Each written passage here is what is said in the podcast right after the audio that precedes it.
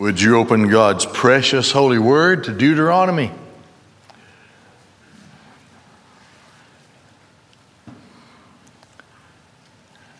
Deuteronomy, let's see, Ele Hadavrim, which means these are the words.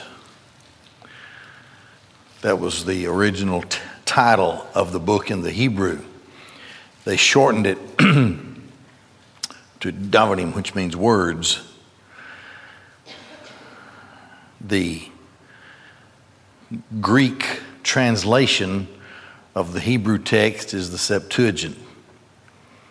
And when the when they translated the whole Bible, the, the Hebrew Bible, all of the Old Testament into Greek,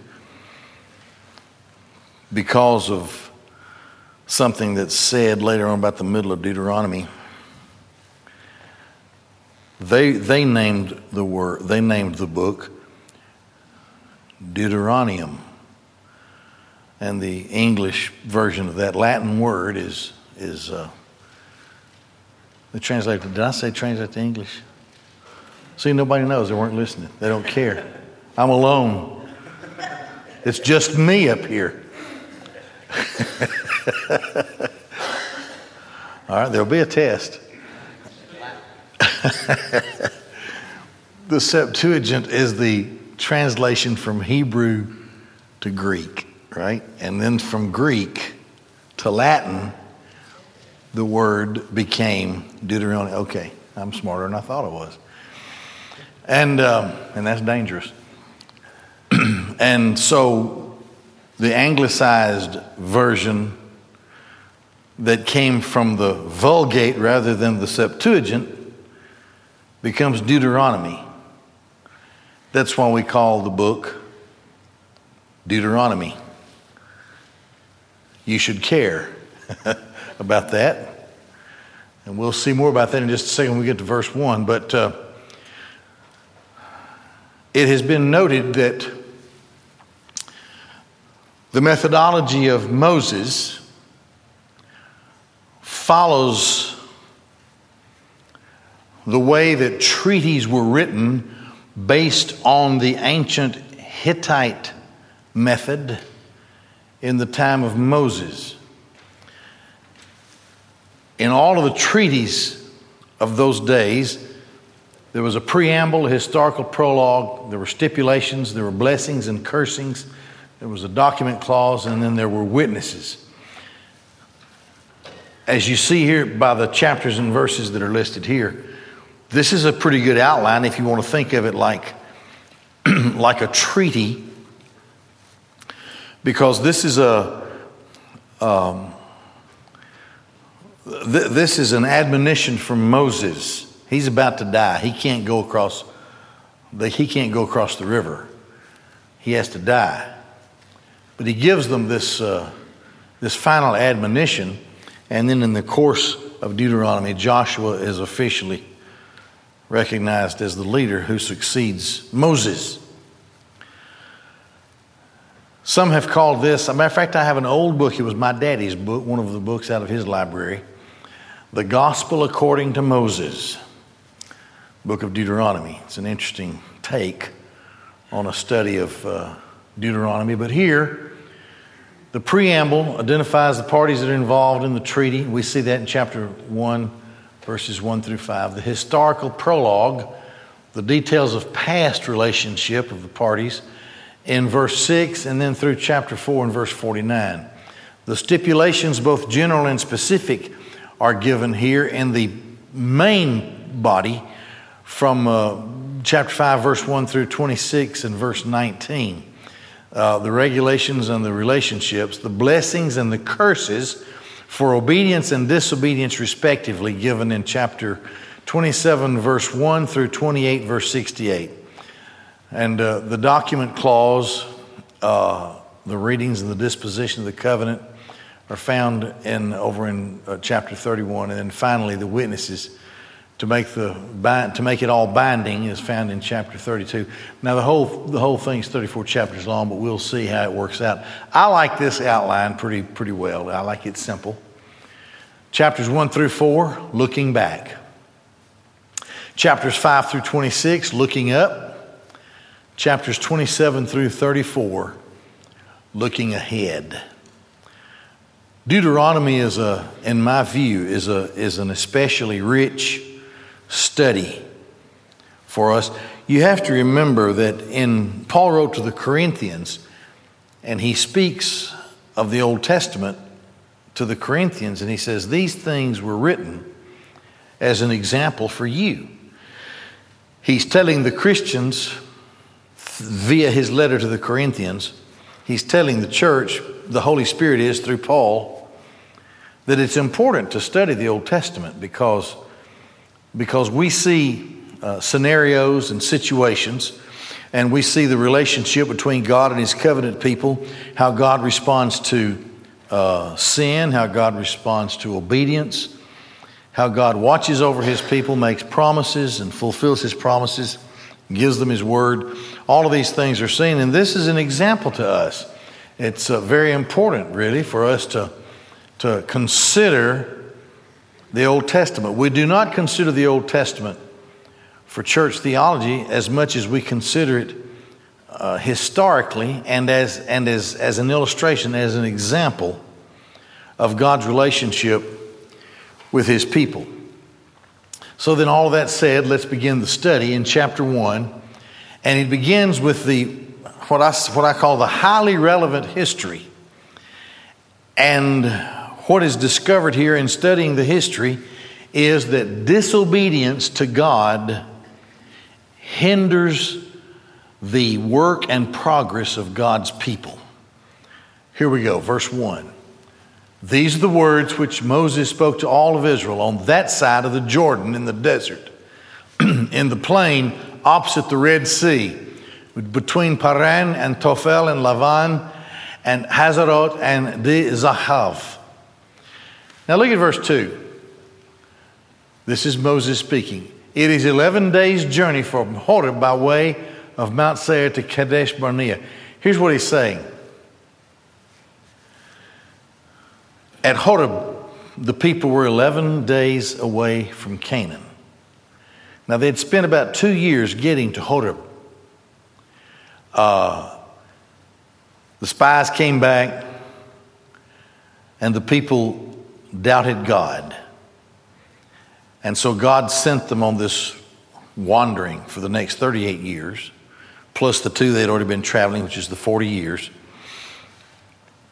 And an entire generation lost its place in the work of God in the promised land. It wasn't until they all were dead, including Moses. The only, and there, of course, Joshua and Caleb were spared because they were not among those who gave the bad report. Twelve of them went out, ten of them gave a bad report. The two that didn't and who objected to that report were Joshua and Caleb. And of course, they, uh, they continued on, and Joshua becomes leader, and they were permitted to cross over into Jordan. So, 11 days, they were 11 days away when, through their disobedience, they became totally confused and refusing the direction and guidance of God they couldn't figure it out on their own. 11 days, they were that close, and yet they spent 38 years wandering in the wilderness. Verse 3 It came to pass in the 40th year, the 11th month, the first month, on the first of the month, that Moses spoke to the sons of Israel according to all that Yahweh had commanded him regarding them. The next thing we should note here is the importance of the Word of God for the people of God. There, there's, there is no guidance, there is nothing for them unless God tells them.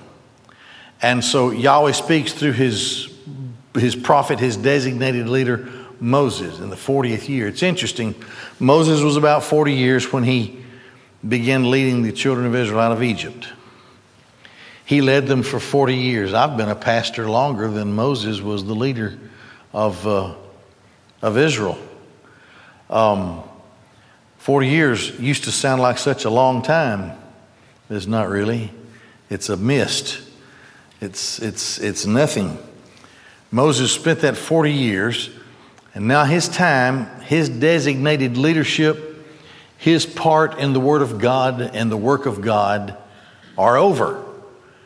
Though, so this is his, his final speech to them. And he spoke to the sons of Israel according to all that Yahweh had commanded him regarding them. This is the beautiful thing of Moses. He had that weak moment where he struck the rock twice and he was disobedient to God, and he, it cost him his ticket into Canaan.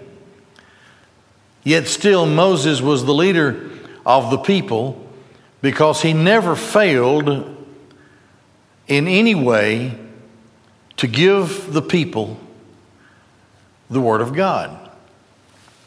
So now there, it's a new generation, it's a new land. They are about to cross the river. They've, their feet have never touched this land. They've heard about it all of their lives, the promise of the land that God gave to Abraham and Isaac and Jacob. And these are the people who will receive the fulfillment of that promise as they cross over the. And we've already gone through Joshua some years ago, but, but to remember how they set up the stones of memorial, all that they did, uh, and they reinstituted circumcision and so forth uh, as they, they get this fresh start in the land, the people and the land. That is the covenant of God.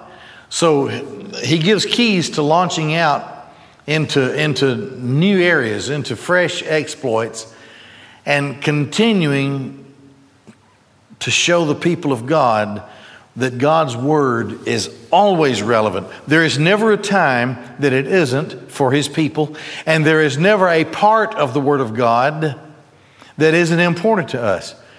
We cannot, we cannot flippantly disregard portions of the scripture. Happens all the time. Um,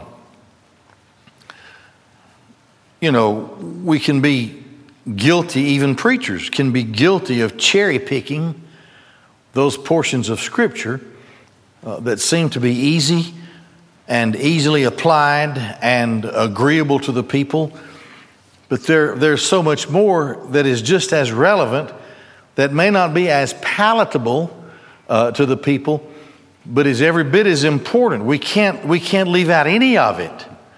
We have to see all of it, study it, digest it, apply it in our lives. God's Word is relevant it was relevant when they were leaving Egypt. It was relevant all the way through the wilderness.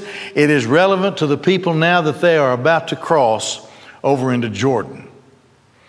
After he had smitten Sihon, the king of the Amorites, who dwelt in Heshbon, and Og, the king of Bashan, who dwelt in Ashtaroth and Edrei, on that side of them. So God gave them victory. On that side of the Jordan in the land of Moab, Moses commenced and explained this law, saying, Yahweh our God spoke to us in Horeb, saying, You have dwelt long enough at this mountain. They'd been there about a year, I think, something like a year at this place. They'd settled in this one place, that close to Canaan. But we've, what have we, we've been studying? Uh, all that was said in the book of Numbers, for example, and then uh, Levitical code that was, that was given to the people, uh, details of, uh, of their lives, both religious and civic and familial.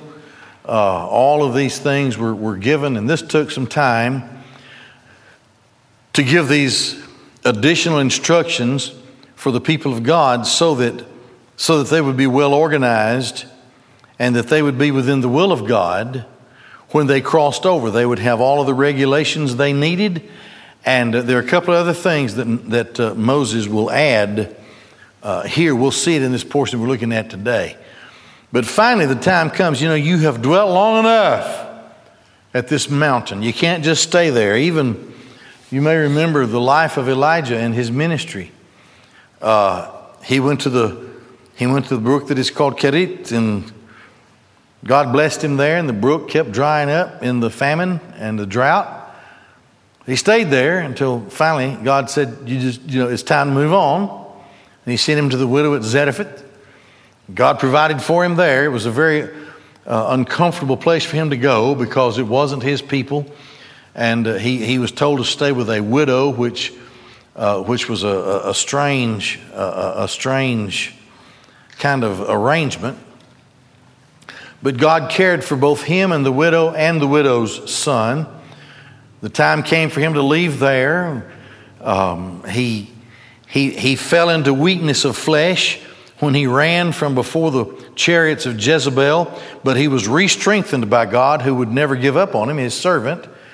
Um, and he was put to sleep, and then he was fed, he was rested out, and then finally, God spoke to him in the still small voice, said, I still have a lot of work for you to do. You're rested up now, you're okay. Uh, let's forget about how you wanted to die and all that. Not even going to address it.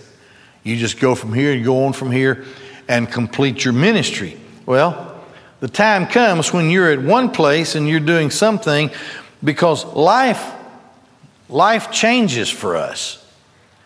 Nothing is ever static. The world around us is changing. Now, the gospel never changes. The word of God never changes. God is unchanging, the same yesterday and today and forever. But how we serve God in this world is something that we must be open to with regard to the leadership of the Lord. There was a time when they needed to stay at that mountain and receive the rest of the instructions because they weren't quite prepared to go right across the river and into a land where they would be a new nation, a strong nation, a mighty nation, and uproot uh, all of the people who were there, defeat them, and take the land because this is the land that God had promised Abraham, and the deed belonged to them. It didn't belong to the Canaanites. It belonged to the Israelites. And they had filled the cup of wrath, these Canaanites, with regard to the way that they lived, uh, the lifestyle, the idolatry, and so forth. And so God used all of this not only to fulfill his covenant, uh, to begin to fill, fulfill his covenant with regard to his people in the land, but also to judge the people who were there because of their heinous sin. Well, the time has come their instructions now have been filled up. Joshua uh, has an army that has been numbered, they have been organized, everything religiously, socially, uh, civ- civically, any way you want to think of it, they have been organized. Nothing was left out. You and I have studied that. We've looked at it in, in uh, beginning in Exodus, but then, of course, Leviticus and, and Numbers. Uh, the organization and the administration uh, that had been imposed, and Moses is at the end of it now. And so the word of God comes, and Moses is the one to tell the people it's time to go and take your land. You have dwelt long enough at this mountain. Turn and journey. Come to the mountain of the Amorites, to all of its neighboring places in the plain, on the mountain, in the lowland, and in the south by the seashore, the land of the Canaanites and the Lebanon until the great river, the Euphrates River. See, and this is Yahweh speaking to his people I have set the land before you. God owns everything, everybody. Ezekiel quotes Yahweh, and he says, Yahweh says through Ezekiel, All souls are mine. All souls. So there's not a there's not a person who ever lives, who has ever lived, who will ever live within humankind. There's not a person whose soul is not the property of Yahweh. He owns every single one of us. Not just that. Solomon writes in Ecclesiastes, he talks about how the spirit goes back to God who gave it. That is the essence of our life, the breath, the ruach, the the, Im, the imposition of life itself uh, infused into the clay, and it causes us to live. It's this, it's this thing of breathing that gives us life, and when the spirit joins the flesh, the soul, the, the, the, the in the Hebrew, the soul, the sukkos in the Greek, the psyche, the emotional man is formed. God owns all of that.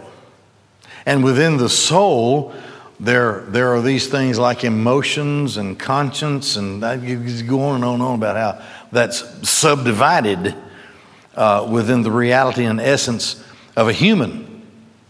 God made it that way, God owns it. He is absolutely sovereign. He is the one who made us, and He is the one who does with us as He sees fit. Here, way back then, in that case, God says to His people, This is my land. I can do with it what I want to. I'm giving it to you.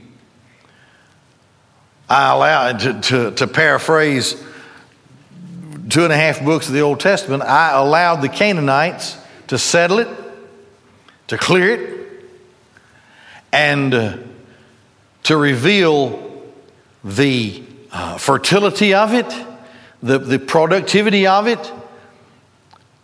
But in, but in their prosperity through the land, they became uh, grievous, uh, idolatrous in, uh, in sin, they, the sinners.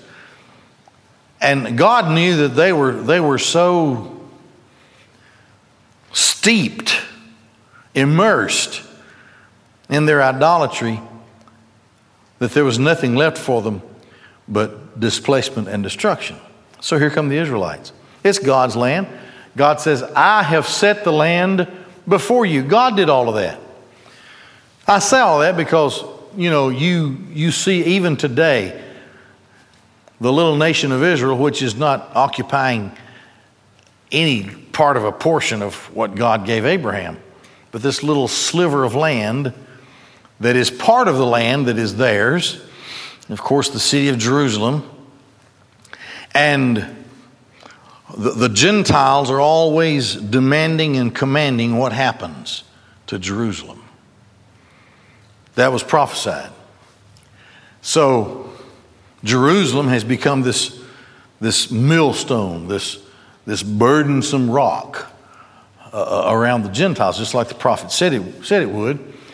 So now, in these days, as they always have, the Gentiles, the nations, are arguing over who should be where and who should own what in the Middle East, and especially with regard to Israel and Jerusalem. And we have this United Nations who never ever side with Israel. You have a, you have a massive rocket attack that is unprovoked upon the innocent people, the citizens, the children, the women of Israel. Israel has no choice but to respond and, and counterattack, and Israel is condemned for self defense. Well, it just shows you uh, the, the activity of Satan but further than that, it shows you that God is the owner of this. During all of this time, there's all this argument about who can say what is to be done in this land. Let me tell you, here is Yahweh. It's mine. I have set the land before you. It's Yahweh. It's Yahweh who does these things. Come and possess the land which Yahweh swore to your forefathers, to Abraham, Isaac, Jacob, to give them and their descendants after them. So, this is the irrevocable promise of God. Even in the days of Solomon, they never have enjoyed the complete, expansive uh, settlement of the land of promise that God promised all. They, they've never settled the entire and complete borders that God promised to Abraham way back there. They've never enjoyed that completely. Part of that is because of the disobedience of God's own people. They could have taken it, but they didn't. They, I don't know, just selfish desires, whatever. But the one who will finally fulfill it and force the issue is the Christ of God, the Son of David who sits on the throne of David, and he comes and he is the only one who can bring peace to Jerusalem. And when he comes in those thousand years of his reign, he will make sure that Israel has, its extended and complete and absolute borders. The land will belong to Israel. It'll be a wonderful day. It is because way back and all the way through time, Yahweh has said, I have set the land before you come and possess the land. And they will. Now, they've partially possessed it here and a little bit possessed it there and, and so forth, but not completely until Christ comes. That's why we're admonished in the Old Testament pray for the peace of Jerusalem. Whenever we are told that, we're, we're being told pray for the coming of Messiah. Pray for the Son of David to be established on the throne of David in Jerusalem, from which he will rule and reign with a rod of iron, and the nations will come and bow down before him and worship him. That day's coming. I think maybe not too far away. Then there's leadership and growth. Still necessary to uh, fill in the blanks for the people for their sake. Verse 9 and following. And I said to you at that time, saying, I cannot carry you alone. Yahweh your God has multiplied you, and behold, you are today as the stars of the heavens in abundance. Yahweh, the God of our fathers, our forefathers, added to you a thousandfold as many as you are. And may he bless you as he spoke concerning you. How can I bear your trouble, your burden, and your strife all by myself? Well, he could not. No single person could. He's, he's blessing God here for how God has just continued to multiply the people. While they were enslaved, they were multiplied. They emerged as a great nation. Millions of them, hundreds of thousands, and even millions of them and they continue to grow. And they have a mighty army. And uh, it's a mobile army. And it's a mobile nation that's about to step right across uh, this river. And so the, the, the, the expansion of, of the tribes goes as far as you, one could see uh, as they were readying themselves to cross the Jordan and go over into the land of Canaan. And naturally, the old man, Moses, would ask the question, how, how can I, you know, he was 40 when he left. He was, he spent 40 years out there to himself. Then he came back, what was he, 80? Now he's 40 years, 40 years leading, he's 120 years old. He don't feel too good, you know?